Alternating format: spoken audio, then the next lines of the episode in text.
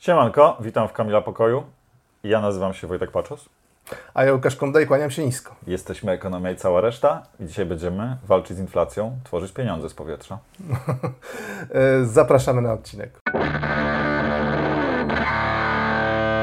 Jak się zorientowaliście, e, dzisiaj Wymieniliśmy Kamila. Tak, wymieniliśmy Kamila, mieliśmy skargi na to, że nie sprawdza się jako współprowadzący e, program i zaprosiliśmy fachowca, który e, sprawdzi się w tej roli znacznie, znacznie lepiej. Obok mnie siedzi e, e, dr Wojciech e, Paczos, e, makroekonomista, wykładowca na Uniwersytecie w Cardiff, adiunkt w Instytucie Nauk Ekonomicznych Polskiej Akademii Nauk, założyciel e, grupy eksperckiej Dobrobyt na Pokolenia, dyplom magistra nauk ekonomicznych obronił na SGH, doktorat na European University Institute we Florencji, e, pochodzi z Lublina, mieszka w Londynie, studentów uczy metod numerycznych i bankowości. Mam nadzieję, że niczego nie, nie pomyliłem. Strasznie długi wstęp. Strasznie długi wstęp. O tej bankowości dzisiaj. E, Tak, tak, o pieniądzach z powietrza. E, Chcielibyśmy rozmawiać o, w, o tym, jak działa system bankowy i mm, jaki sposób, w jaki sposób banki centralne tłumią inflację. Na tym się będziemy skupić.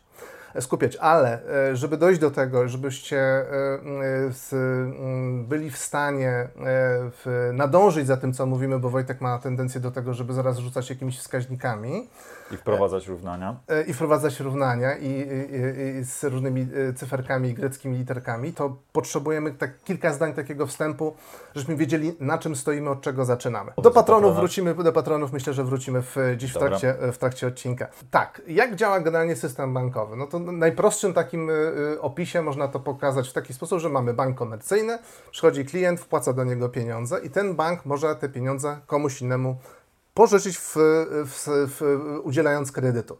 Nie jest to oczywiście ten pieniądz tego konkretnego klienta pożyczany komuś innemu. Działa to na zasadzie e, całego jakby systemu, całego banku. Natomiast ważne jest e, w e, tym, żeby pamiętać o tym, że mamy rezerwę obowiązkową. Ale jeszcze zanim rezerwę, Mhm. to chyba ważniejsze jest to, że ta druga osoba, która dostanie ten kredyt, za ten kredyt coś kupi, mieszkanie albo Samochód albo samochód, cokolwiek. pralkę. Sprzedawca mieszkania, samochodu, pralki dostanie gotówkę i znowu wpłaci ją do banku na depozyt i z tego depozytu bank znowu wykreuje następny kredyt. Tylko, że każdy kolejny kredyt kreowany e, jest mniejszy. Czy maksymalnie, nawet gdyby bank chciał udzielić całą kwotę, jaką tylko może, to nie może tego robić w 100%, tylko pewien e, procent, pewien ułamek musi odprowadzić do banku centralnego. I to jest ta rezerwa obowiązkowa. Ona w Polsce od 31 e, marca tego roku wynosi 3,5%. Wcześniej była mniejsza, e, korygowana, nieważne, nie będziemy teraz wnikać, dlaczego była e, zmniejszana, ale przez większość lat, jak patrzyłem w historii przynajmniej ostatniej dekady, to było 3,5%. E, Okresowo było tylko zmniejszone, więc mamy te 3,5% przyjmiemy jako pewien rodzaj standardu. To, że ten fragment jest odprowadzany do banku centralnego na specjalne dedykowane konto banku komercyjnego w banku centralnym, komercyjne mają w banku centralnym takie same konta, jak my mamy w bankach komercyjnych, Mhm. mniej więcej. Czyli bank centralny jest takim bankierem dla banków komercyjnych. bank banków. tak. E, to e, przez to, że ten fragment e, każdego depozytu musi tam trafić, mm, to nie możemy, nie- prowadzimy, nie mamy możliwości stworzenia takiego systemu, w którym pieniądz się mnoży w nieskończoność. No bo gdyby było 100% możliwe e, To udzielenia kredytu, czyli ja Ale już wpłacam 100 wytłumaczyliśmy, jak się zł, ten pieniądz tworzy? Z, z, zaraz chyba y, dochodzimy do tej konkluzji. Jeżeli ja wpłacę 100, 100 zł i bank udzieli Tobie kredytu na 100 zł i Ty wydasz te pieniądze i powstaje kolejny depozyt, z którego znowu jest udzielany kredyt, to pieniądz się może teoretycznie mnożyć w nieskończoność. Nieskończoność, Przez tak. to, że musimy za każdym razem od każdego depozytu odprowadzać fragment i jakby mamy naturalną granicę dla takiego mnożenia się pieniądza. Taki hamulec. E, Taki hamulec. Y, I w polskiej gospodarce jesteśmy w stanie policzyć, ile system bankowy jest w stanie pomnożyć y, tą swoją aktywnością kredytową e, te, nazwijmy to pierwotne pieniądze, te pierwotne depozyty, jakie mają obywatele i firmy, instytucje, samorządy, etc., etc. Ale chyba to jest kluczowe, że ten pieniądz właśnie, on się, nie, on się tworzy tam, w bankach komercyjnych. I to chyba powinniśmy tutaj, Czyli z powietrza. powinno wybrzmieć. Mhm. Tak, w, sensie, w sensie z powietrza. Banki To- komercyjne stworzyły pieniądze z powietrza. Tak, znaczy one nie drukują banknotów, ale przez to, że tworzą kredyt, czy udzielają kredytów, to de facto y, dokonują magicznego pomnożenia Magicznego ilości pieniądza mnożenia. w obiegu. Tak Mhm. jest. Czyli wyobraźmy sobie, że zaczyna się tak, że przychodzi Łukasz do banku i mówi: e, Mam stówkę, oszczędziłem stówkę, zostawia w banku tą stówkę, a bank bierze tą stówkę, odprowadza 3,5% na swoje konto w banku centralnym i pozostałe 96,50 wydaje mi jako kredyt. Ja za ten kredyt kupuję. co mogę kupić za 96 zł? 96 zł, nie wiem, jakiegoś ekskluzywnego kebaba chyba. może. Bardzo ekskluzywny kebab. Nie, za drogo. No nie wiem, jakąś zabawkę dla dziecka na przykład. No dobra, powiedzmy tak. I, I sklep, w którym kupiłem tą zabawkę, powiedzmy dla dziecka, wpłaca te 96,5 zł Na swoje konto. na swoje konto, czyli już mamy pieniędzy w obiegu. Po tym- po tym jednym kredycie. 190, 196 zł, tak? I 50 groszy. I 50 groszy. Mhm. Tak. Mhm. I ten cykl się powtarza, a to wszystko zostało z tej stówki, którą Łukasz oryginalnie wpłacił. No bo on ma tą stówkę u siebie na depozycie, 96,5 zł ma sklep, który mi sprzedał, wózek i tak dalej, i tak dalej. Nie wózek, zabawka. Zabawkę, tak. E, Jakoś nie, nie czuję tej zabawki. nie może, czujesz tej Może zabawki. nie wiem, dwie, książ jak- dwie książki Dwie, ekonomiczne. O, dwie książki ekonomiczne na kredyt. E, tak, to jest rozpaczliwa e, dola studentów i ludzi Edukację dokształc- ekonomiczną. e, Edukacji ekonomicznej. Wspieramy tak. edukację Znaczy, do, ekonomiczną. dopiero po, po zdobyciu pewnego, e, pewnej wiedzy ekonomicznej już nie trzeba zaciągać kredytu na książki, książki. ekonomiczne. E, no, e, Staramy się. e, Więc e, jakby to, co jakby e, jest najważniejsze, żeby tutaj e, e, wybrzmiało, czyli większość pieniędzy w obiegu, którymi się posługujemy na co dzień, nie, to nie jest wydruk z mennicy, to nie jest efekt działania rządu czy kogokolwiek. To nie jest Tyl- wydruk pieniędzy. To nie jest To wydruk nie jest pieniędzy. żadne drukowanie. To jest kreacja pieniądza przez banki komercyjne za sprawą kredytu i to jest normalne. I to jest normalne, tak działa system bankowy wszędzie na świecie. Mhm. Mam dobrze. tu liczbę, tak? Podać Tak, tak, liczbę? tak, tak. Właśnie, bo y, y, y, starałem się w, próbować uchwycić to, jaka część tych pieniędzy jest, jest pomnożona, czy wytworzona z powietrza. Czyli z tego, co mamy w obiegu, ile można przypisać bankom Czyli komercyjnym. Tak, czyli pieniądze, które są w obiegu w gospodarce, w uproszczeniu dwie rzeczy. Gotówka, cash, e, banknociki i monety oraz to, co mamy na depozytach, to kiedy płacimy kartą na przykład, albo jak ktoś mieszka w latach 80., to czekiem. E, I em, tego wszystkiego, jak policzyć razem, to tej gotówki, którą faktycznie drukuje nawet nie bank centralny, tylko mennica, tej gotówki 17% i to jest taki, taki, taka górka, e, bo rozmawialiśmy też wcześniej, z tych depozytów można też kupować różne inne rzeczy, które też mogą być pieniądzem, na przykład e, obligacje skarbowe albo e, karta Empiku też jest pieniądzem, więc te depozyty dalej też się mogą mnożyć w kolejne, e, bardziej zniuansowane formy pieniądza.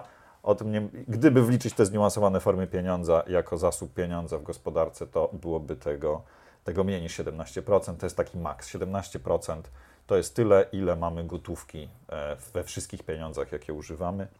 Czyli można powiedzieć, że ponad Myślę, że to- 80%, po- ponad 80% Tak. y, gotówki w obiegu jest, y, y, w, pojawiła się z powietrza za sprawą udzielania kredytu Wtedy przez to banki. Przez banki komercyjne. tak. Okej, to jest... Ja to myślę, że to jest dużo czy mało? Y, Ja słyszałem, słyszałem o tym, że w Wielkiej Brytanii jest 95% y, Tak. tego pieniądza z powietrza, Tego to znaczy, że bankowego. tam, nie wiem, system jest bardziej wydajny albo... E, Po prostu mniej gotówki się używa. A, mniej gotówki się używa, to jest Tak, prosta, tak, tak. prosta odpowiedź. Gumy do rzucia płacisz, płacisz kartą. A, a, a- są systemy, gdzie jest, nie wiem, 99%? Ym, Można Tak, sobie w ogóle wyobrazić taki, taki system, czy to jest E- technicznie jakoś trudne do osiągnięcia?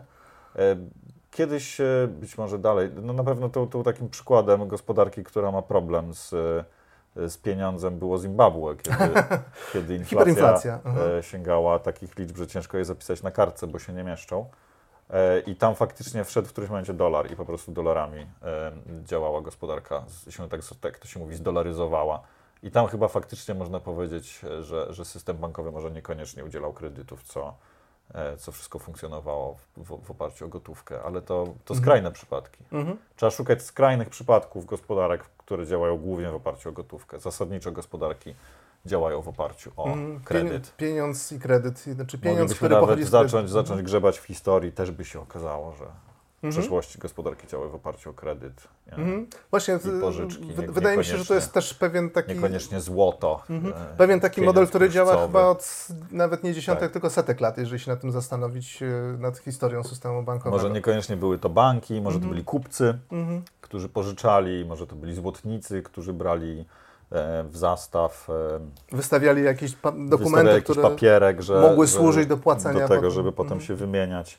E, Także to nie jest nowa e, rzecz, to nie jest wymysł kapitalizmu, e, że banki komercyjne tworzą pieniądze z niczego. Tak działa. I to nie jest specyfika Polski I też. to nie jest specyfika Mhm. Polski. Co ciekawe, w Polsce jest właściwie dosyć dużo tej gotówki w obiegu ciągle. Mhm, mhm. Dobrze, to teraz przejdźmy do, do punktu pod tytułem stopy procentowe Banku Centralnego, no bo nie da się rozmawiać o działaniach NBP, który stara się e, powstrzymać inflację, ją zredukować, e, e, uspokoić ceny, bez mówienia o tych stopach, sto, e, stopach procentowych. E, W, w, mediach się pojawia 5 stóp, znaczy po prostu jest 5 stóp procentowych, które ustala e, Bank Centralny Polski.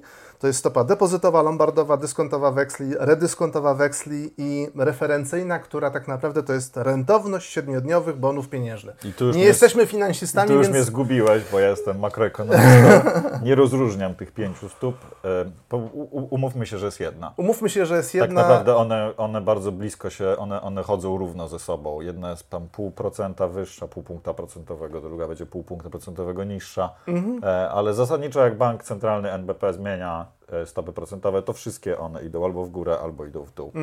W E. Referencyjne jest chyba najczęściej e, brane, jeżeli się pojawia jakiś wykres, który mówi o zmianach tych stóp, to zwykle się pokazuje Tak. referencyjną, więc ona się wydaje naj, najważniejsza, Mhm. także dlatego, że te pieniądze, które banki komercyjne trzymają na swoich kontach w NBP, są oprocentowane. I one Tak. są oprocentowane właśnie stopą referencyjną, więc ona ma trochę dwie, dwie role.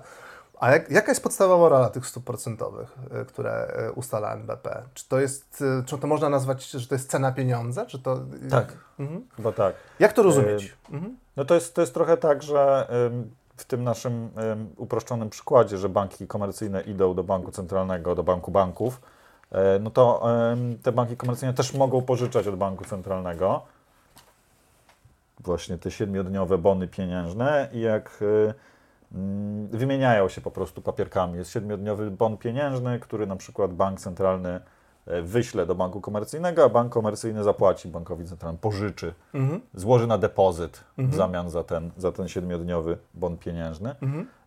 Wtedy banki komercyjne zarabiają na tym, że mogą zaparkować pieniądze w banku centralnym. No i w drugą stronę mogą pożyczyć od banku centralnego e, te pieniądze w zamian za wystawienie tych siedmiodniowych bonów pieniężnych i wtedy płacą procent, e, który ustala bank centralny za, za, te, e, za te bony pieniężne. Mhm. Czy, to, czy to ma, ym, y, czy, czy o tych Jeszcze- stopach... Jeszcze, żeby, jeszcze, żeby było bardziej skomplikowanie, z tych pięć stóp jest jeszcze jedna. Jest jeszcze stopa procentowa tych, tych obowiązkowych rezerw.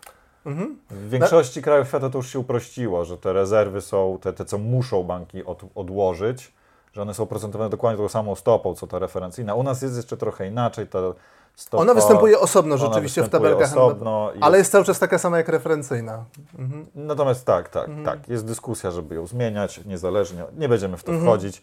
E, ustalamy, że jest jedna stopa. Wszystko, co banki komercyjne parkują w banku centralnym to na depozyt, dostanie taki zwrot, e, jak rentowność siedmiotą stopę referencyjną.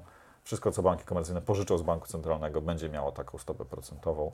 I dlatego to jest cena pieniądza, bo w oparciu o to banki będą albo kreowały te kredyty, no bo umówmy się, jak ty z tą stówkę swoją zostawisz na depozycie, a bank e, komercyjny pomyśli, nie będę pożyczał paczosowi, bo mi się nie opłaca, tylko zaparkuję to w banku centralnym, no to dostanie tą, ten swój zwrot 6,75% Mhm. e, i wtedy się żaden kredyt nie wykreuje. Mhm. Nie będzie tej kreacji kredytu. 6,75 to jest stopa referencyjna od 8 września. E, e, W, czy, to, czy, te, czy te operacje pożyczania na przykład NBP pieniędzy przez bank komercyjny e, wynikają z tego, że bank nie ma dość środków, żeby mieć rezerwę obowiązkową? Czy to w ogóle po prostu dotyczy takich, nazwijmy to, codziennych operacji dotyczących tego, co bank to potencjalnie może z tymi Co mu się pieniędzmi... opłaca. Co mu się opłaca? Co mu się opłaca, tak. Do różnych rzeczy. Tak, Mhm. tak. To mm, okej. Dobra. To jest też oczywiście w uproszczeniu, bo te banki też sobie pożyczają, E, I, I ten bank centralny trochę wyznaczał tą stopę jako taki arbiter na boisku. Mhm. E, Czyli że- ona jest punktem odniesienia dla, Tak, dla tak, ceny tak. pieniądza w ogóle w całym Więc w systemie. gruncie rzeczy to są te, to się nazywa operacje otwartego rynku i te banki ze sobą handlują po stopie procentowej, która albo wynosi równo stopę referencyjną, albo jest jej bardzo bliska, bo po prostu zawsze jest taki backstop, zawsze jest taki kolega, bank centralny, który tą stopę na pewno zaoferuje, więc po prostu w ten sposób się tworzy rynek. Mhm, jasne. Czyli y, dochodzimy tu do, do WIBOR-u, tak? Do, do, do, do tego Warsaw, Warsaw Interbank Offer Rate, czyli to jest jakby ten system, w którym banki sobie nawzajem pożyczają. Już nie ma tutaj NBP jako, jako aktora, tylko banki między sobą i właściwie jak się popatrzy na te, na te oprocentowanie WIBOR-u, on, jest kilka tych stawek WIBOR-u w zależności od okresu, to one są z, z, bardzo zbliżone do, do, do stopy referencyjnej. Im, Im krótszy okres, tym Tym właściwie są...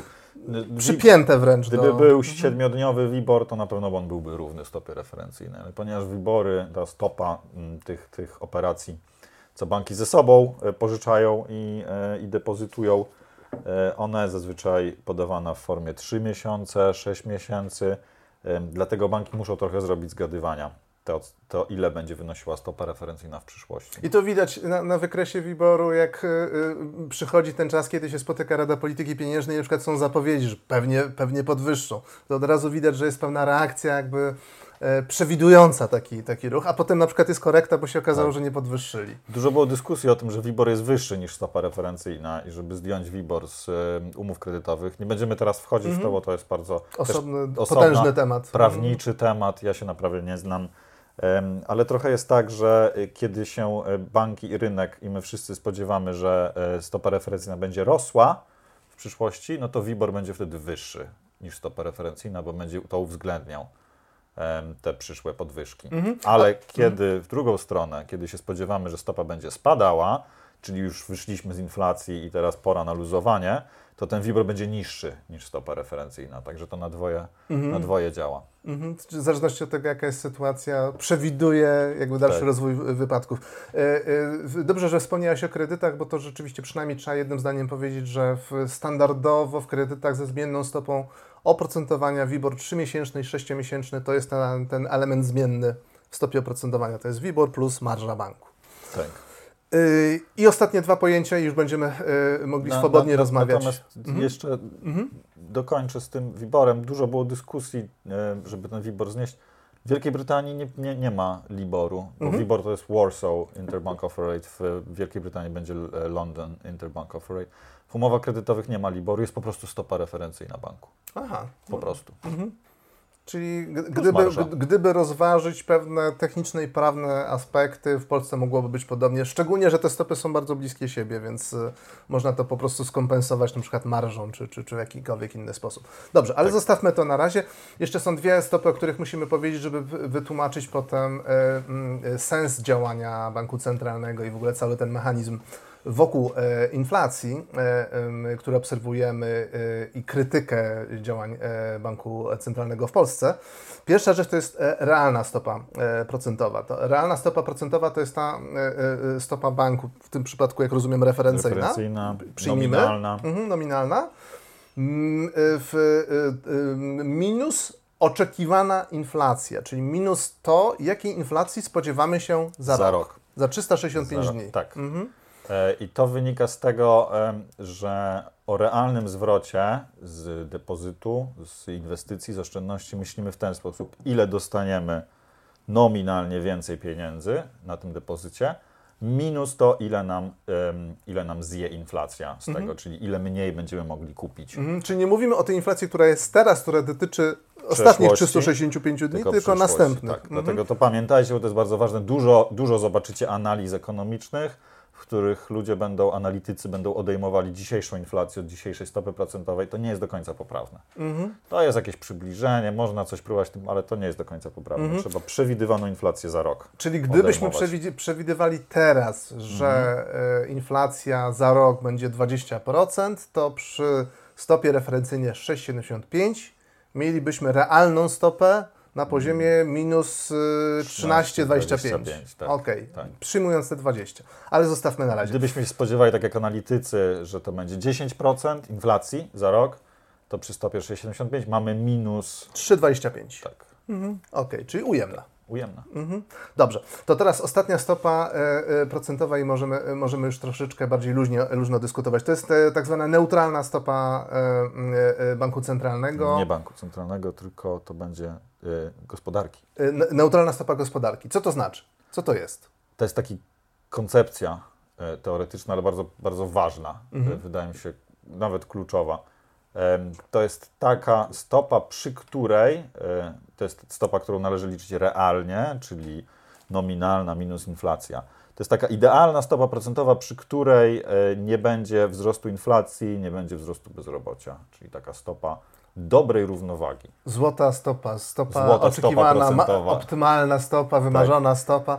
Rozumiem, że, że stopa, którą bardzo ciężko wyliczyć i która jest e, pewnym konstruktem, ale... I ona sama z siebie się nigdy nie pojawi. Mhm, I, I to jest trudne, ale to chyba nie, nie będziemy tłumaczyć, dlaczego Jasne. sama z siebie nie pojawi. jasne. Si, siły, siły rynkowe nie doprowadzą do istnienia naturalnej, do, do, do zakotwiczenia się naturalnej stopy procentowej, bo po prostu siły rynkowe mogą doprowadzić do tego, że będzie inflacja cały czas. A to jest taka stopa, przy której nie ma inflacji i przy której nie ma, em, tak, jak, e, tak jak to napisałaś, Mhm. nie wspiera konsumpcji kosztem inflacji, nie tłumi inflacji kosztem konsumpcji. To jest ta naturalna, neutralna stopa procentowa. Y, Konstrukt y, wyobrażony, teoretyczny, ale, Ale y, cały czas wa ważny i poszukiwany. Czy, mm, czy, możemy coś powiedzieć o tej stopie, oprócz tego, że strasznie ciężko ją dokładnie policzyć? Czy, dlatego, że w, pojawia się w, przynajmniej w, w mediach, których, do których ja sięgałem, taka myśl, że ta stopa malała nawet jest ujemna. Mm. Pamiętasz, jak po, powiedzieliśmy przed chwilą, że gdybyśmy się spodziewali 10% inflacji za rok, to realna stopa procentowa okazałoby się, że jest dzisiaj ujemna. Mhm. E, I to, to wielu wprawia w konsternację. Jak Mhm. to? Jak to możliwe? To jest, coś, jest, coś jest nie tak, coś musi być źle, skoro Gospodarka realna- jest zepsuta. Gospodarka jest Mam zepsutą zepsuta, gospodarkę. No dokładnie, Mhm. skoro moje oszczędności dają mi ujemny e, wzrost. Otóż e, nie musi tak być. To znaczy, tak naprawdę możemy sprowadzić rolę banku centralnego do takiej gry w znalezienie naturalnej stopy procentowej. Mhm. Em, oczywiście tą stopę trzeba będzie trochę przestrzelić, podnieść, żeby ograniczyć inflację. Będzie można trochę poniżej ustalić realną stopę procentową, poniżej naturalnej. Czyli po, pomyślmy o tym w ten sposób, że to, to, co ustala bank centralny, nominalna stopa, minus oczekiwana inflacja, daje realną. Jeśli ta realna będzie wyższa niż naturalna, to będziemy mieli spowalnianie inflacji gospodarki. Jeśli będzie niższa, to będziemy mieli przyspieszanie inflacji e, i gospodarki. Czy, czy z tym się wiąże to, że, że w ostatnich latach, jeszcze zanim była pandemia, wojna i, i inne, inne zjawiska, które bardzo nam e, zachwiały w ogóle e, rzeczywistością gospodarczą, e, e, że, że te stopy banków e, zbiegały do zera albo nawet były ujemne? Że No właśnie, właśnie i teraz- tego dotykamy I tutaj? teraz y, y, fascynująca historia jest taka, że stopy banków centralnych, tych dużych gospodarek jak e, e, Eurostrefa, USA, Japonia, e, Wielka Brytania, w Eurostrefie bardzo długo stopa nominalna była ujemna, stopa, przepraszam, oczekiwana inflacja była właściwie na poziomie zera, czyli realna stopa była cały czas ujemna, a mimo to inflacji nie było. Nie wybuchła inflacja. Właśnie dlatego, że stopa naturalna, neutralna była ujemna. Szacuje się, że około minus 1,5, może nawet minus 2%. To jest duży problem dla banków centralnych, kiedy stopa naturalna jest ujemna, bo nie sposób pobudzić gospodarki, bo nie da się zjechać stopami nominalnymi głęboko, troszeczkę można głęboko poniżej zera. Gdyby stopa nominalna wyniosła minus 10%, to co, zostawiłbyś tą swoją stówkę na depozycie? No tak, tak, tak. No raczej nie. I wtedy się psuje e, Rzeczy- mechanizm bankowy, psuje się cała kreacja pieniądza. Czyli mamy, mamy, można powiedzieć, zbudowaną gospodarkę i system bankowy przy założeniu, że pewne rzeczy będą miały wartości dodatnie, bo inaczej Tak. jakby nie za bardzo chcą działać. Tak, Tak. dobrze rozumiem? No dlatego, że gotówka daje nam zerowy zwrot. A zerowy zwrot jest ściśle lepszy niż ujemny. No tak. Więc dlatego zawsze można spróbować uciec do gotówki, e, która, która daje zerowy zwrot. No ale właśnie, ta stopa naturalna spadała, e, prawdopodobnie spadała, spadła poniżej zera e, i dlatego, i dlatego e, tak trudno było pobudzić inflację w czasach po wielkim kryzysie e, finansowym, ale być może to nas trochę ratuje dzisiaj. Jeśli ta stopa naturalna jest ciągle ujemna, to być może uda się wyjść z inflacji bez podnoszenia stóp nominalnych tak wysoko, żeby wyprzedziły e, oczekiwaną inflację. No bo dzisiaj by to oznaczało, krótko mówiąc, że potrzebujemy mieć stopy powyżej 10%, żeby stopa realna była dodatnia. No właśnie, no właśnie. E, jak rozumieć w ogóle mechanizm działania e, stopy banku centralnego? Bo ja, ja do tej pory myślałem w ten sposób, że mhm. to działa e, de facto na, na ilość pieniądza w obiegu. No bo jeżeli rośnie, myślałem przez kategorię kredytu, który najczęściej jest udzielany ze zmienną stopą procentową, więc jeżeli ona jest oparta na WIBOR, WIBOR jest oparty na stopie referencyjnej, no to jeżeli bank podwyższa tą stopę referencyjną, e, dzieją się, dzieje się kilka rzeczy. Po pierwsze, ci, którzy mają kredyty, muszą płacić większe raty. No bo raty są zależne od WIBOR, a WIBOR od stopy referencyjnej. Więc Czyli de facto zostaje im mniej pieniędzy. Zostaje im mniej pieniędzy, mniej konsumują. No tak w dużym uproszczeniu. Druga rzecz, y, y, te wszystkie wskaźniki są brane pod uwagę, kiedy ktoś przychodzi, żeby się dowiedzieć, jaka jest jego zdolność kredytowa.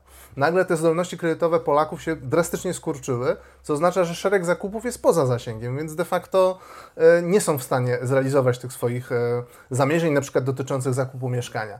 Więc jakby wypada nam kolejny jakiś element popytu z gospodarki, ale też wypada nam pewna kreacja pieniądza z gospodarki w tym przypadku, bo nie pojawią się kredyty, dlatego że one przestają być tak atrakcyjne, one zaczynają być za drogie, żeby ludzie i firmy miały ochotę je zaciągać. Ja to tak rozumiałem. Ale kiedy rozmawialiśmy, y, y, w, y, przygotowując się przed programem, zwróciłeś uwagę, że tak naprawdę bank centralny oddziałuje na popyt na pieniądz, a nie na podaż pieniądza. Możesz wytłumaczyć jakby logikę takiego myślenia? Dlaczego mówimy o popycie na pieniądz? E, dlatego, że podaż pieniądza tworzy się w systemie banków komercyjnych. Mhm. okay, I jest ona bardzo, bardzo elastyczna. To chyba czego nie powiedzieliśmy, e, to to, że mm, po pierwsze banki komercyjne nie kreują tego pieniądza nieskończenie wiele, maksymalnie tyle, ile mogą, tylko tak naprawdę e, podejmują jakieś decyzje, na przykład decyzje kredytowe. No nie każdy czy, dostanie kredyt, czy, czy warto, sprawdzają naszą Czy warto udzielić paczosowi kredytu na zakup dwóch książek ekonomicznych. Ja bym się tej, zastanawiał, z tej stówki, szczególnie, którą, że za 96 zł. 96,50. E, więc podejmują decyzje kredytowe aktywnie, e, podejmują decyzje kredytowe, e, a z drugiej strony, e, czy, czyli, czyli to nie jest tak, że kiedy bank e, centralny e, coś zmieni w swoich parametrach, obniży stopę procentową, obniży stopę referencyjną, zrobi jakieś, jakieś zakupy z bankami, zwiększy ich płynność, to wtedy max, od razu banki komercyjne rzucają Jeden się na to i od razu mhm. zaczynają kreować więcej, więcej kredytu. Tak, tak myślano kiedyś i, i tak nawet dużo podręczników ekonomicznych jest trochę napisane w, w tej formie, że tam mhm. bank centralny będzie przesuwał jakieś, jakieś kreski na wykresie i zwiększał podaż pieniądza w gospodarce. Nie, nie, bank centralny nie zwiększa podaży, nie zmniejsza podaży pieniądza w gospodarce. To robią banki, banki komercyjne. Więc co sprawia, że się zmienia ta mm. ilość pieniądza w gospodarce, no to mhm. jest ta druga strona równania, druga strona e, gospodarki, czyli popyt. Tak naprawdę to my zgłaszamy popyt na pieniądz, kiedy idziemy po kredyt, -hmm. albo my zmniejszamy popyt na pieniądz, kiedy zostawiamy depozyty. I bank centralny, zmieniając stopy procentowe, stara się wpłynąć na ten margines naszych decyzji. E, kiedy ta stopa jest wysoka, jest to bardziej atrakcyjne, żebyśmy my zmniejszyli popyt na pieniądz, zostawili więcej pieniędzy w, na depozytach, zmniejszyli konsumpcję. Mhm. E, kiedy bank centralny zmniejsza stopy procentowe, to zachęca nas do zwiększania popytu na pieniądz, a banki komercyjne wtedy elastycznie tą podaż nam dostarczają. Czyli tak naprawdę bank centralny gra na popyt na pieniądz, nawet nie zmienia popytu mhm. mechanicznie jakimiś mhm, wajchą, e, tak. wajchą tak, mhm. hydrauliczną, tylko wpływa na, stara się wpłynąć na nasze decyzje popytowe, popytu konsumpcyjnego i popytu na pieniądz w ten sposób również. Mhm. przez zmianę stóp procentowych. Mhm. Czyli jakby patrzymy na, na, system banków komercyjnych jako w pewnym stopniu autonomiczny wobec e, tego, co się dzieje na rynku, dlatego że większe znaczenie ma to, e, jak postrzegają na przykład zdolność kredytową klientów e, i jak reagują na ten większy albo mniejszy popyt na kredyt. Tak, mhm. tak. Okej, okay. dobrze. To teraz y, mm, przejdźmy już do tego, y, z czym się mierzył y, nasz bank centralny, Narodowy Bank Polski w momencie, kiedy y, inflacja zaczęła wyskakiwać poza te y, widełki tych, y, mm, tego, te, do takiego, jak to się nazywa, pasek oczekiwań inflacji? Nie, to się nazywa... 2,5% to jest inflacja, jaką chce zachować Narodowy Bank Polski, cel, plus cel, cel, cel inflacyjny. Cel, cel od, inflacyjny i odchylenia od Odchylenia. E, tak. Moje pytanie brzmi, w którym momencie tak naprawdę Bank Centralny powinien reagować? Normalnie od razu. Od razu. Czyli jak tylko przekroczy w tym przypadku 3,5%, no bo już jest 1% y, ten, ten pasek y, wokół tego celu, to już powinna być reakcja banku centralnego. Normalnie od razu. To była mhm. trudna sytuacja, e, bo ciągle była pandemia Aha. i ciągle nie było do końca wiadomo, na ile to jest trwały wzrost e, inflacji. Była dyskusja wokół tego, czy to nie jest przypadkiem importowana inflacja. Jeśli to jest importowana, to wtedy się reaguje mniej albo w ogóle. Ale przede wszystkim było zagrożenie, że to była, że będzie, będzie jeszcze, będą jeszcze lockdowny, że będzie znowu spadek popytu, że ten spadek popytu znowu wyhamuje inflację.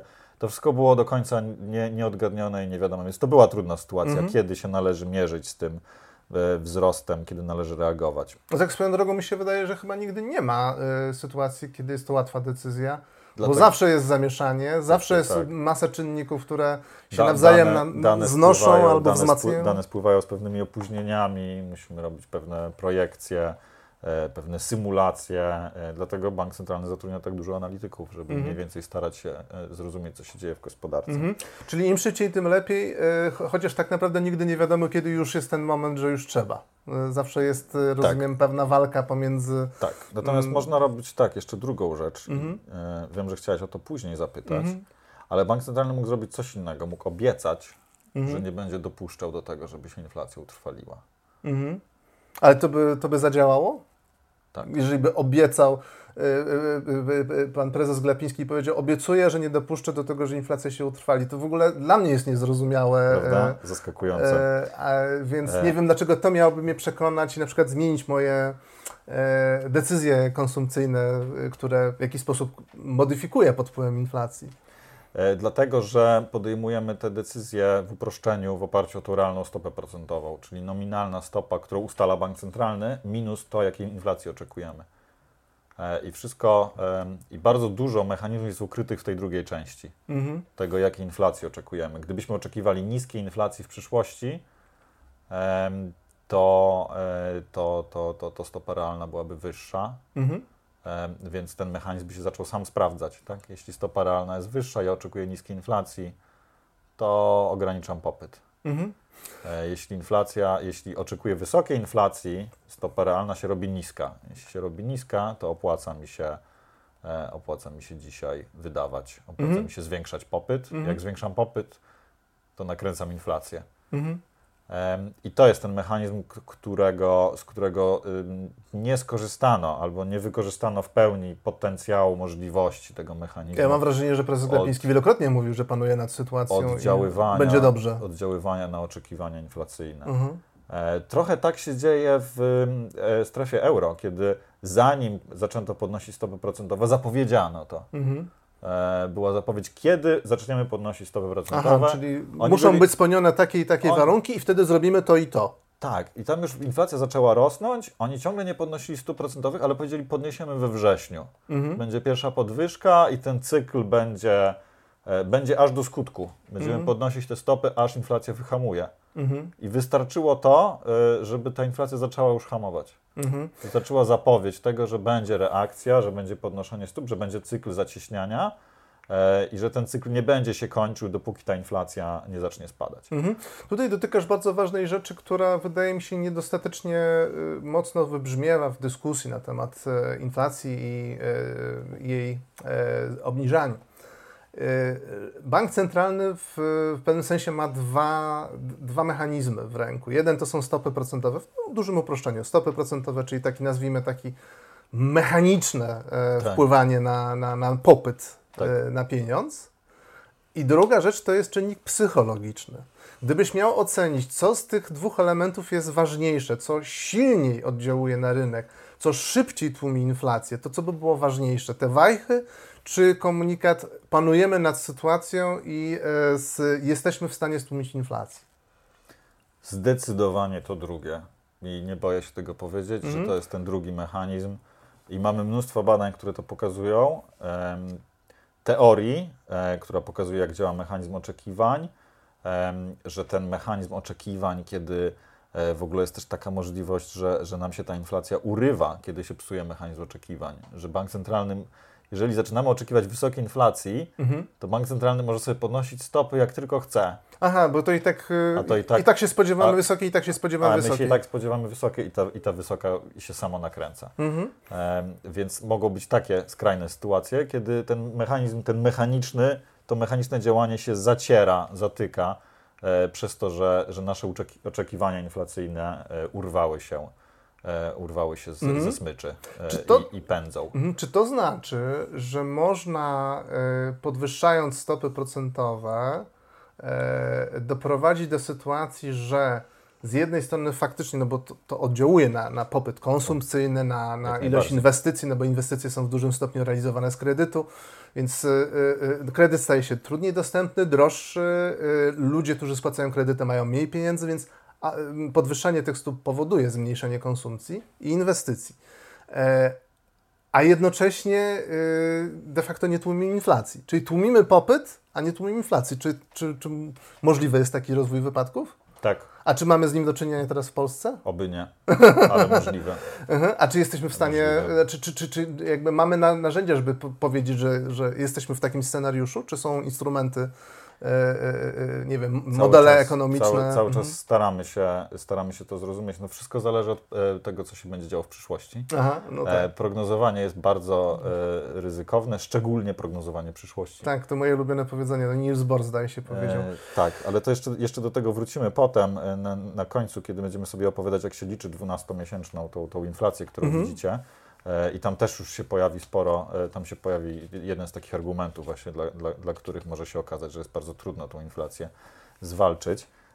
Natomiast tutaj e, chciałem wrócić do, do, do pozytywnego Mhm. przykładu.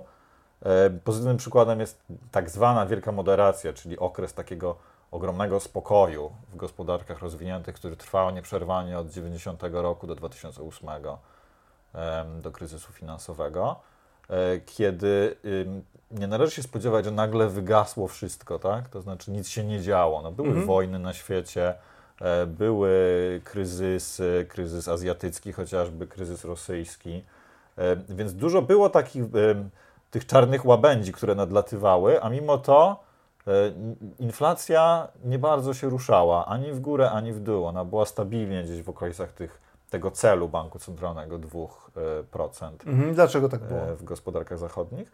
A z drugiej strony, no można by było uważać, że banki centralne świetnie działały, bo e, kiedy trzeba było, to podnosiły stopy, kiedy trzeba było, to obniżały stopy, tak? Ale te ruchy na stopach, kiedy porównać to do tego, co się dzieje dzisiaj, to one były takie minimalne, tak? Mhm. To znaczy te, te stopy rosły troszeczkę, inflacja wygasała. Te stopy spadały troszeczkę, inflacja się trochę podnosiła. Em, To właśnie wynikało z tego em, modelowo, e, z tego, z tego działania psychologicznego, z tego, że oczekiwania inflacyjne były dobrze zakotwiczone i nie trzeba było dużych ruchów e, w tych takich twardych narzędziach jak stopa procentowa. Wystarczyły małe ruchy, żeby tą inflację trzymać w ryzach i żeby ona się mniej więcej zgadzała z celem, z celem banku centralnego. Czasami to wystarczyło 3, 4, 5%, czasami 1,5%, ale to mniej więcej w tych granicach. W Polsce mamy trochę inne doświadczenia, bo mieliśmy, Mhm. mieliśmy wysoką inflację, mieliśmy stopy procentowe, prawda, kilkanaście procent, Mhm. więc jakby trochę co innego pamiętamy. E, Natomiast jest możliwe takie, takie działanie banku centralnego, że bardzo małymi ruchami na stopach procentowych cały czas utrzymujemy tą inflację w granicach tych 2%, głównie dlatego, że wszyscy nam ufają, że jesteśmy Mhm. dobrym bankiem centralnym, że panujemy nad sytuacją, że jak trzeba to trochę podwyższymy, jak trzeba to trochę obniżymy i wtedy ta inflacja jest elegancko i ładnie w celu, głównie przez ten mechanizm Mhm. psychologiczny, ten drugi mechanizm. Mhm. E, Czy, czy, czy to znaczy, że, że, że istnieje coś takiego, nie wiem, jak kapitał zaufania? Że to jest y, jakby taki, nie, nazwijmy to mnożnik y, tej siły sprawczej. kto- y, Ta, ta, ta wajcha, tą wajchą wystarczy lekko ruszyć i y, wiara, zaufanie w profesjonalizm i, i, i, i, e, i, i sprawczość ludzi, którzy stoją na czele banku centralnego powoduje, że, że to są naprawdę mikroskopijne korekty, tak? O, tak należy to rozumieć. A, Tak, to a, a, jest nauką społeczną, Mhm. więc ona się zajmuje zachowaniami ludzi, a nie zachowaniami cen akcji mhm, na jasne. rynkach, prawda? Więc, y, więc ten kapitał społeczny, kapitał zaufania, on jest absolutnie kluczowy do podejmowania wszelkiego rodzaju decyzji, nawet decyzji zakupowych, tak? Od kogo kupię używany samochód, czy mam zaufanie do tego sprzedawcy, czy nie. e, to gdzieś się wszędzie pojawia e, tak naprawdę w everyday life. Mhm. Więc nie sposób stwierdzić, że nie ma tego w tak ważnej sprawie, jak wszystkie ceny, które obserwujemy każdego dnia w sklepie, że, że tutaj ten kapitał zaufania nie ma znaczenia. Ma, ma znaczenie, ma ogromne e, i, i tak naprawdę wygląda na to, że ten mechanizm oczekiwań, e, ta działalność banku centralnego, nawet Ben Bernanke powiedział kiedyś, że to jest 90, nie, nie przypomnę, jest 5 albo 9%, albo 99,9% działalności banków centralnych to są słowa Mhm. a pozostałe 1% to są Prezes, działania. prezes Fedu, czyli Banku Centralnego Stanów Zjednoczonych, e, który e, chyba rzeczywiście należał do takich postaci, które bardzo cedziły każde słowo na każdej konferencji i one były analizowane, to trochę jak, to, to się chyba kremlologia nazywała kiedyś, za czasów ZSRR, kiedy bardzo niewiele e, świat zachodu wiedział o tym, co się dzieje na przykład wewnątrz Związku Radzieckiego, więc czytano przemówienia i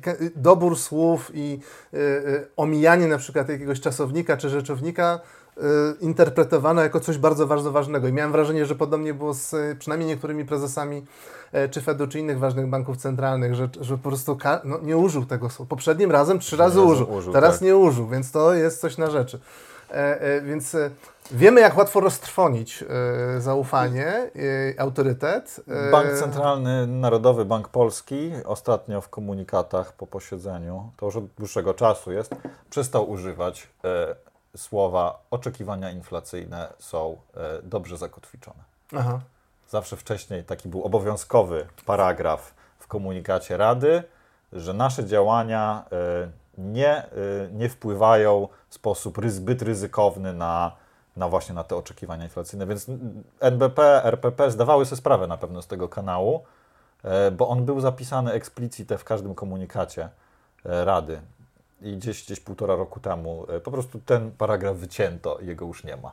Mhm. Więc nie mówimy, zamiast powiedzieć nasze działania w naszej ocenie oczekiwania inflacyjne zaczynają się zrywać ze smyczy i idą w górę, a nasze działania są coraz mniej skuteczne, po prostu nie mówimy o tym, e, Mhm. wytniemy ten, wytniemy ten No, akapit. no bo nie, dzięki temu nie trzeba kłamać. E, e, albo mówić bolesnej prawdy. Bo to jedno byłoby jedno albo drugie, jeżeli gdybyśmy chcieli powiedzieć o tym. Tu krótki, krótki wtręt. M, przypominam naszym słuchaczom, naszym odbiorcom, że można nas wesprzeć jako, jako kanał w, na YouTubie i w, w formie audio e, występujemy na wszystkich ważniejszych platformach e, do, do słuchania, ale jesteśmy też na Patronajcie. E, I dla wszystkich patronów, którzy nas wspierają kwotą e, 10 zł lub więcej, e, mamy co miesiąc e, specjalne, specjalne filmiki dedykowane tylko dla nich. Mamy e, grupę dla patronów, e, w, w której e, od czasu do czasu zda- zdarza nam się wrzucić jakiegoś mema, ale też e, e, coraz e, e, z, mi, z miłą e, przyjemnością e, e, obserwuję, że sami e, patroni też się trochę aktywniają, zadają pytania, e, e, jakieś prowo, prowokacyjne czasami wątki, czasami Czasami udzielają odpowiedzi. Tak, tak, tak. Czasami jakaś dyskusja się wywiązuje dość, dość ożywiona na dany temat. Ostatnio chyba było coś na, na temat benefitów pracowych. Była dyskusja na temat tego, czy, czy to w ogóle powinno funkcjonować i jeżeli tak, to jakie benefity. Więc bardzo wszystkich serdecznie zachęcam do tego, żeby nas wspierać. Zresztą Wo- Wojtek jest jednym z Wspierajcie, ja wspieram.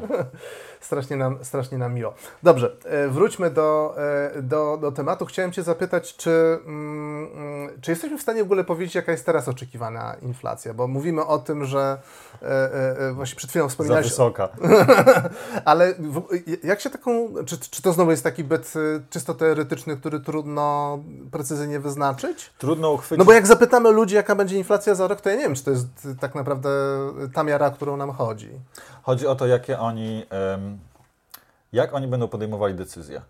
I masz rację, jeśli zapytamy wprost, e, jaka będzie inflacja za rok, jeśli ktoś na ulicy nam powie 20%, to możemy być w miarę pewni, że to nie jest prawdziwa jego oczekiwana inflacja, bo gdyby faktycznie oczekiwał inflacji 20% za rok, to to jest trochę katastrofa, tak? To Mhm. znaczy, że on powinien bardzo poważnie przemyśleć wszystkie swoje decyzje Aha. konsumpcyjne, zakupowe. Tak naprawdę powinien wydać wszystko dzisiaj. Mhm. Jeśli za rok wszystko ma być 20% droższe, no to proszę cię. Mhm. To jest, to jest Psychologia kupić, badań nam tak. kupić wszystko, ewentualnie za rok sprzedać z 20% zyskiem. No prawda? chyba, że spodziewa się z bardzo dużym prawdopodobieństwem, że dostanie 25% podwyżki w pracy. No to wtedy Tak. jakby jego zachowania konsumpcyjne mogą pozostać w miarę niezmienione. Natomiast, natomiast kluczowe jest to, y, że mm, jeśli spodziewamy się wyższej inflacji, e, to zaczynamy właśnie to planować i mm, robimy sobie jakiś budżet, czy stać nas na kredyt, czy stać mnie na samochód dzisiaj, czy będę kupić samochód dzisiaj, czy za rok, a jak co za rok, jak, będzie, a jak za rok będzie droższy, a ile będę wydawać na, na mieszkanie, a ile będę wydawać na szkołę, na plecak, na e, książki ekonomiczne. I wtedy muszę robić taką zgadywankę. Mhm. E, Bo jak inflacja wynosi 10%, coś koło tego, w Mhm. każdym razie powyżej tych 2,5%, em, to, to nie jest tak, że wszystko rośnie równo Mhm, o oczywiście. 10%. Jedne rzeczy będą rosło 40, inne o 0, prawda?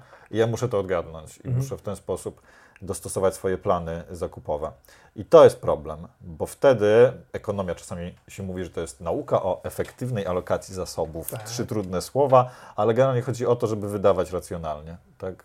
To jest nauka o, o, o tym, gdzie, na co wydajemy i dlaczego wydajemy. Em, No i dobrze jest, kiedy, kiedy, kiedy ten kapitał, kiedy te wydatki wędrują tam, gdzie są dobrze wykorzystywane, krótko mówiąc, czyli dostarczają nam jakąś użyteczność, kiedy faktycznie kupujemy rzeczy, które, które, nam, e, które nam pasują. E, Kupujemy na podstawie tego też, jaka jest cena. Tak? Czy jak coś jest tańsze, to może tego kupię więcej. E, Taki ten, to się nazywa mechanizm cenowy i on jest taki absolutnie kluczowy właściwie dla przetrwania gospodarki, bo te ceny wysyłają nam sygnały, co należy kupić, a czego nie należy kupić. Która firma robi to lepiej, która firma robi to gorzej, prawda? I kiedy ta inflacja oczekiwana zaczyna być wysoka, nie 2,5%, tak jak zgodnie z celem, tylko 4, 5, 10, to wtedy już ten mechanizm cenowy się psuje, bo my już nie patrzymy na to, co jest tańsze, a co jest droższe, tylko próbujemy odgadnąć, jak one będą się te procesy zachowywały w przyszłości. One będą trochę chaotyczne, my ten chaos próbujemy odgadnąć, dostosowujemy swoje decyzje do tego chaosu, e, ale w koniec końców każdy z nas się gdzieś pomyli, no bo nie ma Mhm. możliwości, że e, i popełni jakieś błędy, więc te zasoby zaczną płynąć do nie tam, gdzie powinny. E, psuje się mechanizm cenowy i to psuje, to nam psuje PKB, to nam psuje konsumpcję, to nam psuje dobrobyt, więc wysoka inflacja zawsze się kończy źle, bo psuje mechanizm cenowy. Mhm. To jest ten podstawowy, e, podstawowy argument. Mhm. Ja, ja zawsze to rozumiałem w ten sposób, że wyższa inflacja nam mm, osłabia albo wręcz niszczy mechanizm e, e, konkurencji. No bo, no, no bo to, coraz to. trudniej jest ocenić tak naprawdę faktycznie, gdzie ta sama usługa czy ten sam produkt e, jest tańszy czy droższy. E, W, rzeczywistości tak naprawdę nigdy często produkty nie są idealnie porównywalne, a tu jeszcze dochodzi to, że te ceny się cały czas zmieniają. I Jakby mamy, mamy tylko 24 godziny w dobie, mamy pewne taki pewien kosz, koszyk, który musimy, e, e, konsumpcyjny, który musimy wypełnić pewne e, swoje potrzeby zaspokoić i jest, no, no, nie, nie, nie, nie dokonamy analizy jakiejś niesłychanie skomplikowanej matematycznej. Robimy to instynktownie, dokonując pewnych skrótów. W rezultacie no, nie, nie wspieramy tak naprawdę tych nie wiem, przedsiębiorców, którzy robią to lepiej. Robią to sprawniej, robią to efektywniej, dostarczają nam e, To, albo lepszą jakość po tej samej cenie, albo e, Tak. ten sam produkt po niższej cenie. A trochę na tym polega wzrost PKB, tak? Koniec końców. Per capita, no bo może być wzrost PKB przez coraz więcej ludzi, Mhm. ale może być też tak po prostu, że dostajemy za tą samą cenę więcej towarów, albo dostajemy za tą samą cenę lepsze towary, albo jedno i drugie najlepiej. Mhm. E, ale jak liczyć te oczekiwania? Liczy właśnie. na kilka sposobów.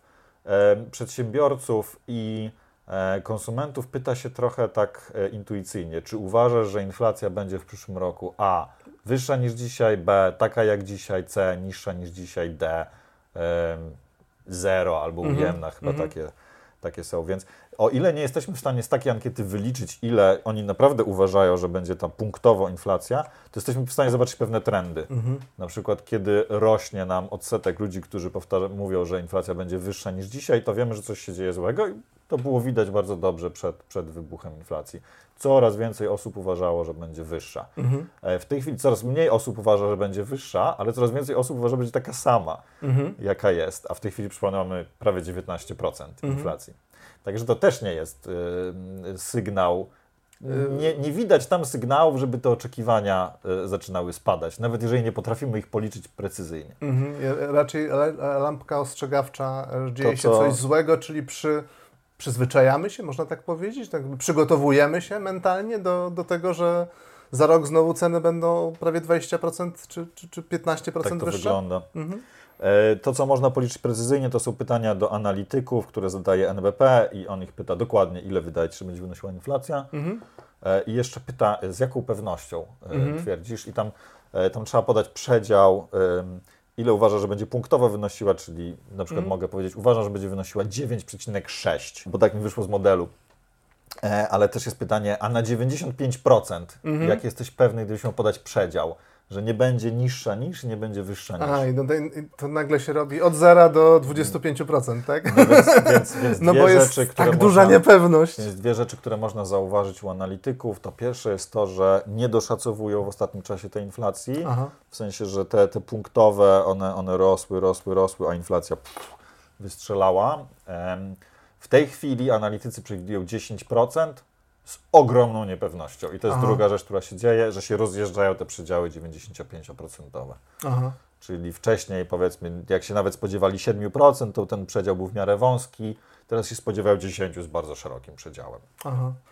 Yy, czyli w dalszym ciągu yy, jakby płyniemy po morzu bardzo dużej niepewności, jakby obawiamy się tego, że te, ta inflacja nam się tak yy, utrwali.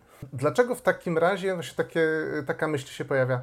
A może po prostu się pogodzi, że będzie 20% inflacja? Co, co, przestańmy z nią walczyć. Zostawmy tą stopę referencyjną mm. na tym poziomie, jaka jest. I, i czy, czy, czy, czy takie podejście do tematu to automatycznie oznacza, że będziemy podążać w stronę hiperinflacji? Czy od razu no, taki to, katastroficzna wizja musi się tworzyć? To, to oznacza, ten, ten mechanizm bardzo fajnie widać w modelach, on się nazywa mechanizm zdekotwiczenia oczekiwań, trudne słowo. E, I to, co oznacza e, drugie, niezbyt, niezbyt e, dobre dla ucha, to jest to, że niezbyt przyjemne dla ucha, to jest to, że proces cenowy jest wtedy niezdeterminowany. Czyli krótko mówiąc, każdy, każde ruchy cen mogą być równowagą w gospodarce.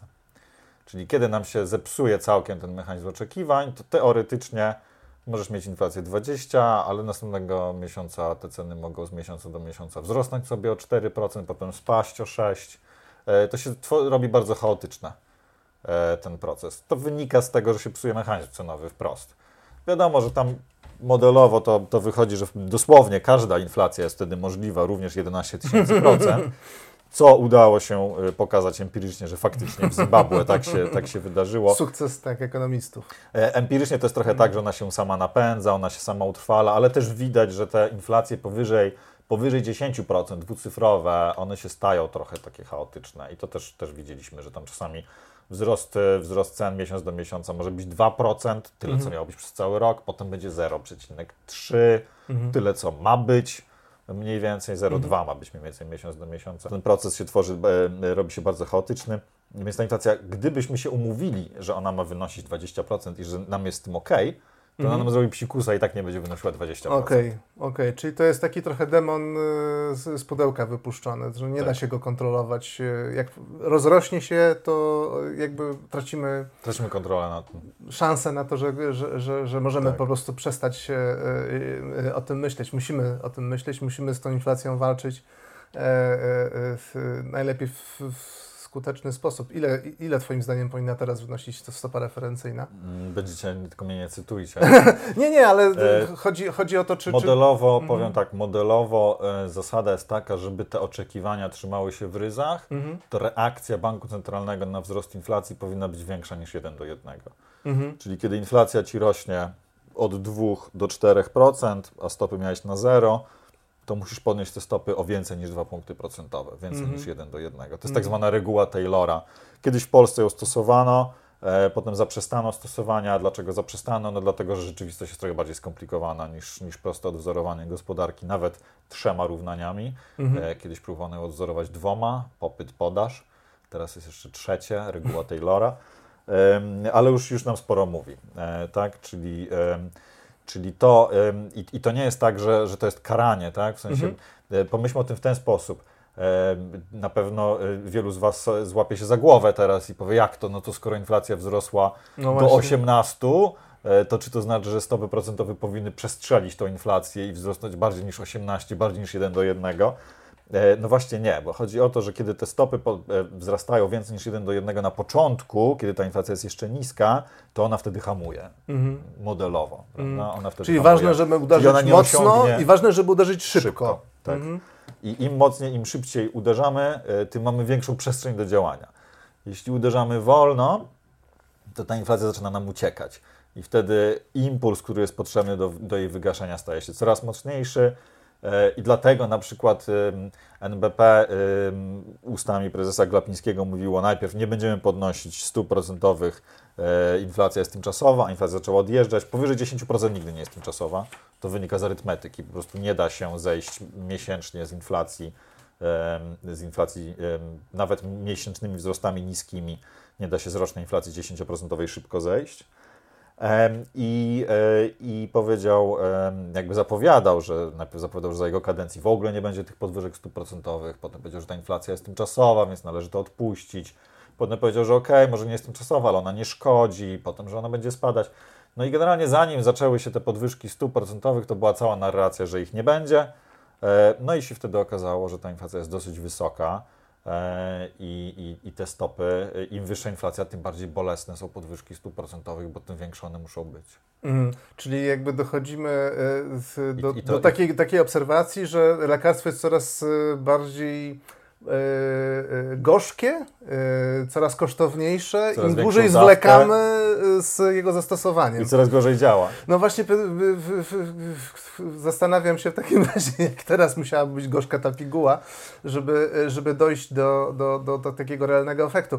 Ale zanim, zanim Cię zacznę jakby w, o to konkretnie pytać, to wydaje mi się, że jest jedna rzecz, którą też musimy powiedzieć, bo, bo ona nam E, zaburza w ogóle sposób myślenia o inflacji. Wyobraźmy sobie, że mamy 12% inflację e, i ona polega na tym, że coś, co kosztowało 100 zł w styczniu, potem kosztowało 101, 102, 103, aż doszło do 112 po 12 mm -hmm. miesiącach, czyli w styczniu kolejnego roku mamy 112 cenę. I, i wyobraźmy sobie, że teraz y, y, y, ceny stają w miejscu.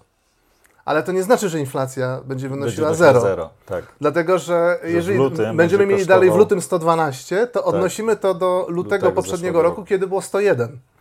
E, czyli e, ona dalej jest e, z, nie już nie 12%, tylko powiedzmy 11% dla uproszczenia, ale mamy poczucie, że się niewiele zmieniło. Znaczy ceny stoją, a cały czas dostajemy z mediów informację, że inflacja jest cały czas bardzo tak. wysoka. Potem będzie 10% w marcu, potem w kwietniu będzie, mówię w uproszczeniu, mhm. 9%, więc ciągle będziemy dostawali sygnały, że ta inflacja jest ciągle wysoka, jest przez, jeszcze przez 3 miesiące dwu, dwucyfrowa.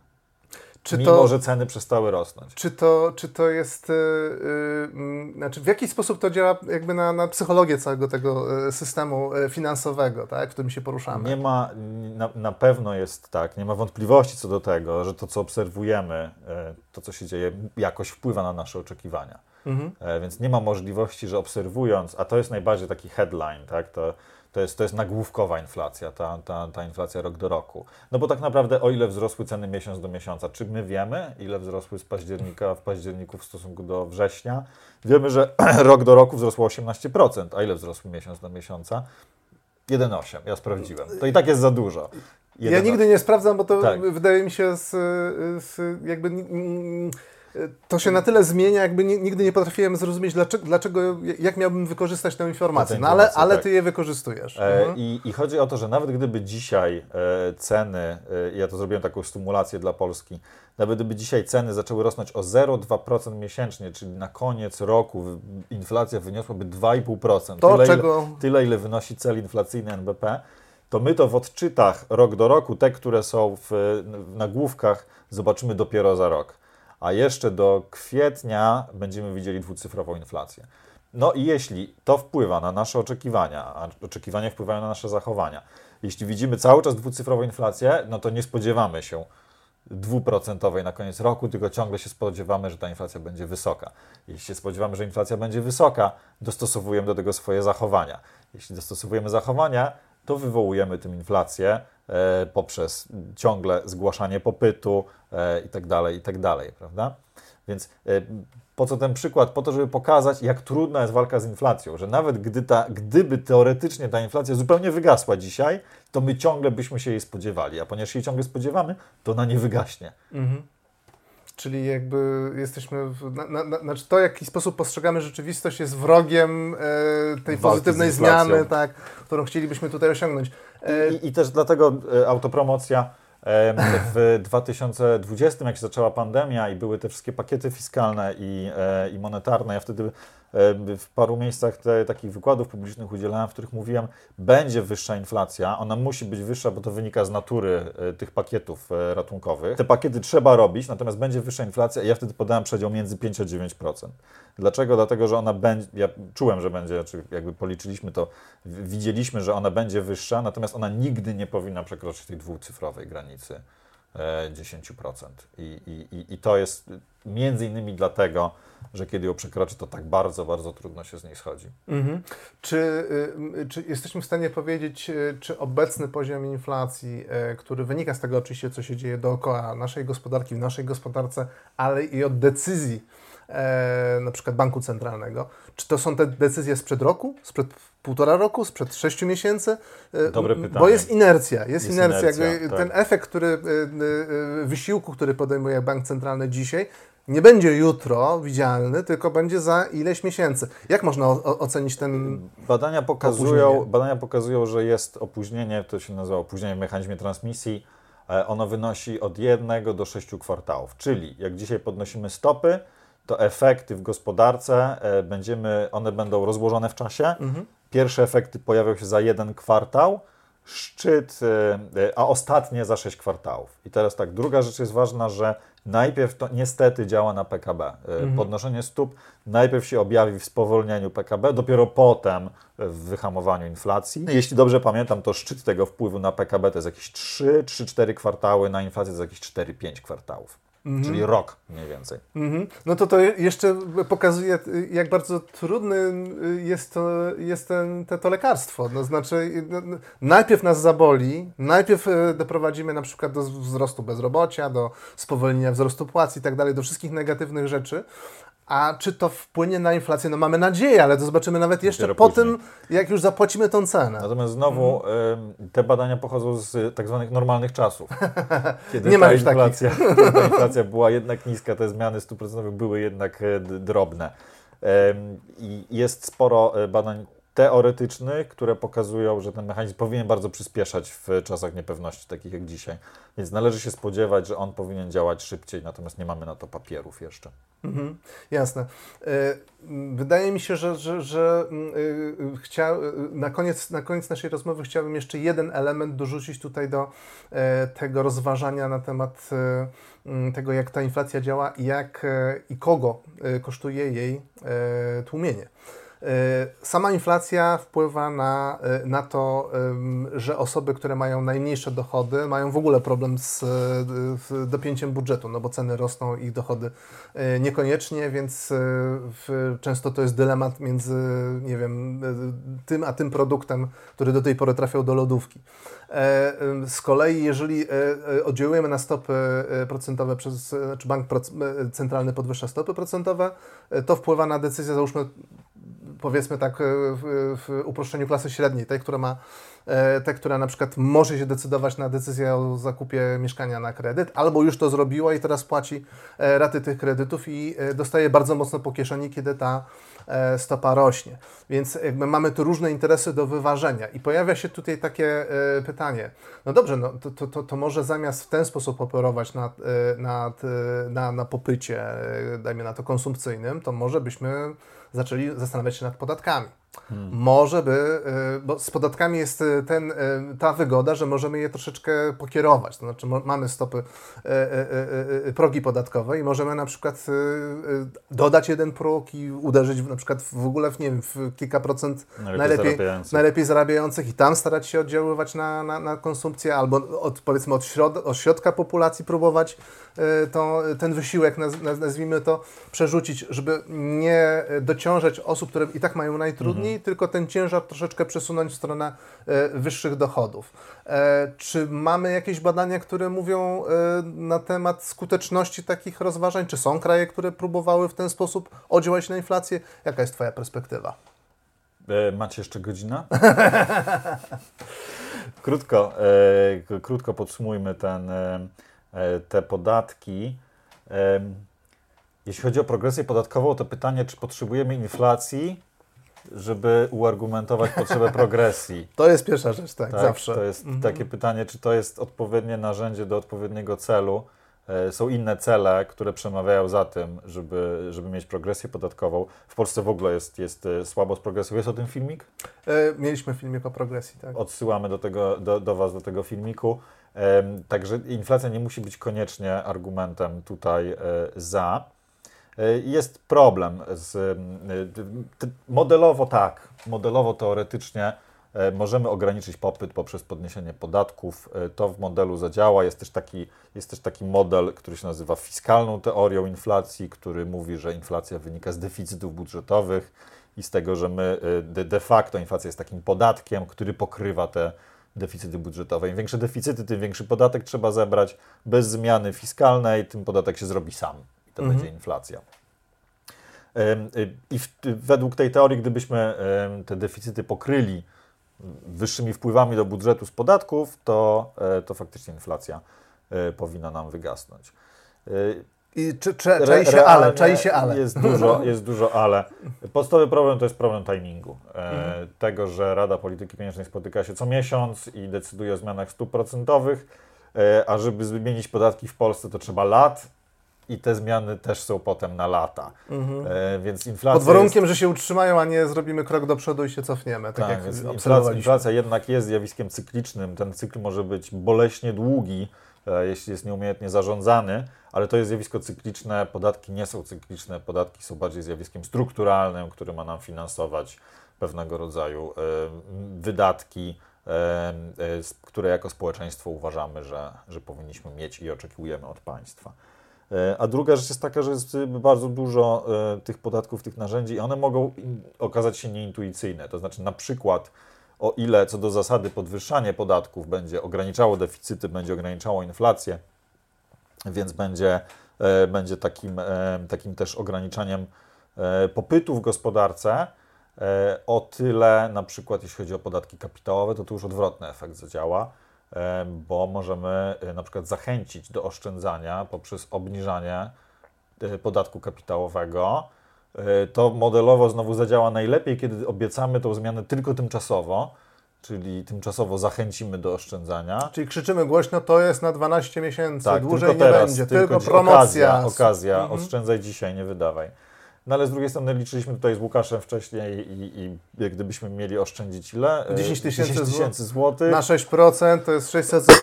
To wyszło nam, rocznie, że taka tam 20% 30, podatku. 30 złotych byśmy zyskali.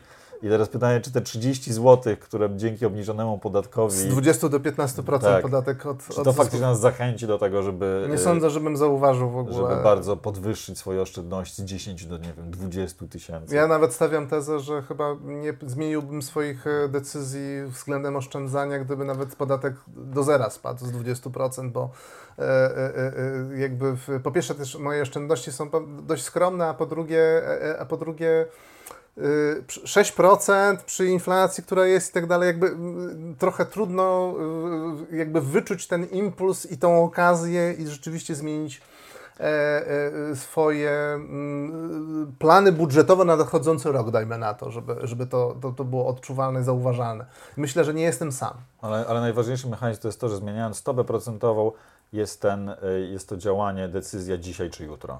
I tu się zmienia ten margines tej decyzji czy wydawać dzisiaj, czy, dzisiaj, czy wydawać jutro, czyli dzisiaj oszczędzać. Przy zmianach podatkowych nie ma tego marginesu decyzji, decyzyjnego. Po prostu e, zabieramy Łukaszowi w podatkach więcej albo zabieramy Łukaszowi w podatkach mniej. E, tutaj to, to nie wpływa nam taki margines decyzji e, oszczędnościowo-konsumpcyjnych Łukasza, jak zmiana stóp procentowych. No i przepadają te pieniądze tobie, wpadają do skarbonki Skarbu Państwa, więc znowu jest pytanie, co, one się, co się potem z nimi stanie, tak? Czy one nie wrócą e, w formie konsumpcji e, i zwiększonej e, konsumpcji publicznej czyli też czy nie zwiększą e, popytu. No to musiała być niesłychana, trudny, niesłychana dyscyplina, także trudny, że państwo trudny. zbierze większe podatki i, i mówi, ok, to służy tylko i wyłącznie do tego, żeby na przykład nie było deficytu, albo nie Gdyby... wydajemy tego, nie wydajemy tego, bo to nie o to tu chodzi, mamy powstrzymać konsumpcję, mamy powstrzymać na, e, obrót tego pieniądza i, i, działanie, działanie po stronie popytowej w naszej gospodarce. Taki jest cel tej operacji. Z ideą stóp procentowych ma być to, żeby nie najlepiej one działają i najmniej kosztownie działają wtedy, kiedy nie zmniejszają popytu, tylko odkładamy popyt. Nie wtedy, kiedy tracimy możliwość zakupów, tylko wtedy, kiedy decydujemy się na przełożenie zakupów na przyszłość. Wtedy to działa najlepiej i wtedy jest najmniej bolesne. No i dlatego tak boli, że inflacja w końcu nam zżera te oszczędności i mamy tych pieniędzy w sensie siły nabywczej o wiele mniej, jeżeli ta inflacja się pojawi, jest dość wysoka, bo ta konsumpcja w pewnym sensie przepadła. Tak. I ona się nie zrealizuje, bo nie mamy, nie mamy środków, żeby ją w takim, e, na takim poziomie wykonać, jak, jak mogliśmy to zrobić wcześniej. E, czyli co? E, będzie ciężko w nadchodzącym roku, dwóch, trzech? I, i jak, jak się spodziewasz, ile, i w, w, czy, czy w ogóle można, można próbować wywróżyć e, na bazie różnych modeli e, to, jak długo będzie nam trwa, jak długo nam zejdzie ta walka? Z... Don't, don't kill the messenger. nie, nie zastrzelajcie posłańca ze złymi Ty już straszyłeś, ja pamiętam teksty chyba sprzed prawie roku, gdzie, gdzie, gdzie się już ta, ta inflacja zaczyna powoli podwyższać i gdzie mówiłeś, że, że albo zrobimy to stanowczo tu, teraz, mądrze, albo będzie twarde lądowanie. Czyli miękkie e, lądowanie, albo. Nie, to było twarde lądowanie, albo rozbicie się. Jakoś taką metaforę pamiętam. Najpierw, którymś... było, najpierw było albo miękkie lądowanie, albo twarde lądowanie, potem był wybór między twardym lądowaniem a rozbiciem się, tak? Car crash. Mhm. E, więc nie, nie, nie, nie, nie, nie, e, nie miejcie mi tego za złe, ale e, nie wygląda to dobrze. Mhm. Nie, nie wygląda, wygląda, to dobrze. dobrze. Gdyby się, e, gdybyśmy mieli mamy takie trzy opcje. Jedna niemożliwa, czyli to, że nagle ceny zaczynają rosnąć tylko 0,2% miesięcznie, tyle ile ma być w, w celu banku centralnego i wtedy faktycznie za rok mamy cel 2,5%. W międzyczasie przechodzimy przez to jednak kilkunastoprocentowe inflacje, a, ale one spadają. E, druga opcja jest taka, że e, ceny rosną tak jak e, rosły średnio do tej pory przez ostatni rok, i wtedy mamy 19% na koniec mhm. przyszłego roku. Czyli podobnie jak teraz. Mhm. Trzecia opcja jest taka, że gdy spojrzymy na te wzrosty miesięczne, to one niestety też rosną według jakiegoś trendu od mniej więcej 3 lat. Mhm. Wiadomo, tam jest duża zmienność, ale da się wyznaczyć trend. I gdyby ten trend się utrzymał, czyli inflacja z miesiąca na miesiąc staje się powolutku coraz wyższa, coraz wyższa, to wtedy mamy 25 na koniec przyszłego roku. Mhm. E, nie chcę się podpisać pod żadnym z tych trzech scenariuszów, e, scenariuszy. E, natomiast dużo musiałoby się wydarzyć i zmienić, i zaczęły, musiałyby zacząć napływać jakieś pozytywne sygnały, żeby mieć nadzieję na to, że inflacja zacznie spadać. Trochę ich nie widać. tych sygnałów. Ja ich wypatruję i będę dawał znać. No dobrze, e, to, to w takim razie e, e, jakby ostatnia, ostatnia, nie wiem, może to będzie jakiś promyk nadziei, dlatego że zwykliśmy mówić o z, zwalczaniu inflacji w kategorii, że ceną będzie ostatecznie bezrobocie. Czy uważasz, że to jest też taki scenariusz, którego się powinniśmy spodziewać, czyli że e, no, mamy tą wysoką inflację, będziemy starali się ją zwalczyć i to musi się odbić na, nie wiem, podwojeniu się liczby bezrobotnych, czy tam. Jak widzisz właśnie... Nie, właśnie... Choćby, choćby piekło zamarzło, to nie będzie 20% bezrobocia w mhm. Polsce. Po prostu mamy inną gospodarkę niż wtedy, kiedy ostatni raz walczyliśmy z inflacją wysoką i mieliśmy 20% bezrobocie. E, jest nas mniej, Mhm. E, jesteśmy e, bardzo mocno w e, systemie, światowym systemie podziału pracy, jesteśmy w Unii Europejskiej, jesteśmy w NATO, jesteśmy w globalnym łańcuchu dostaw. Nie ma takiej możliwości, żeby nagle pracę straciło jakoś nieprawdopodobnie horrendalnie dużo ludzi, bo po prostu jest mało Polaków do pracy, ciągle brakuje rąk do pracy, mhm. więc dostosowania, jeśli będą szły te nieprzyjemne, to raczej one będą szły w stagnacji płac. Mhm. Będziemy widzieli, że płace nominalne nie rosną albo rosną, ale rosną powoli, inflacja rośnie szybciej. Mhm, już teraz to widzimy nawet. Mhm. Czyli jakby można się spodziewać pogłębienia tego, że, że, że jakby się od, odkleja, myśl- odkleja myśl- się. Myślę, że jeśli wzrośnie, to wzrośnie niewiele. Mhm. E, e, i, i, I to nie jest. No dobrze, no to to jest jakiś, e, chociaż odrobinę optymizmu na koniec odcinka, żeby, żeby nie, nie, nie tworzyć takiej wizji, że Musicie Kamila z powrotem przyprowadzić. Trzeba, trzeba, żeby było więcej optymizmu. e, katastroficzny. Tak, bo on jest takim, takim tutaj Tak, elementem, elementem To może optymistycznym. tak, może umówmy się, że, że jednak od następnego odcinka wraca. Co? To może tak, to może faktycznie, bo, bo, bo w, w, my będziemy wyłącznie snuć wizję e, e, pożogi i, i plak egipskich. I e, inflacji. inflacji, a, a Kamil nawet w tym, że będzie 10 miliardów ludzi widzi pozytywy. Dziękujemy Państwu, zapraszamy na nasze sociale, zapraszamy na Facebooka, zaczynamy troszeczkę oży, ożywać na, na, na, na Instagramie, więc tam też jesteśmy obecni. Jesteśmy wdzięczni za wszystkie komentarze pod odcinkami. E, e, na YouTubie e, za wszelkie komentarze, za wszelkie wiadomości wysłane przez Messengera. Dziękujemy, polecamy się na przyszłość. Do usłyszenia i do zobaczenia. To była ekonomia i cała reszta.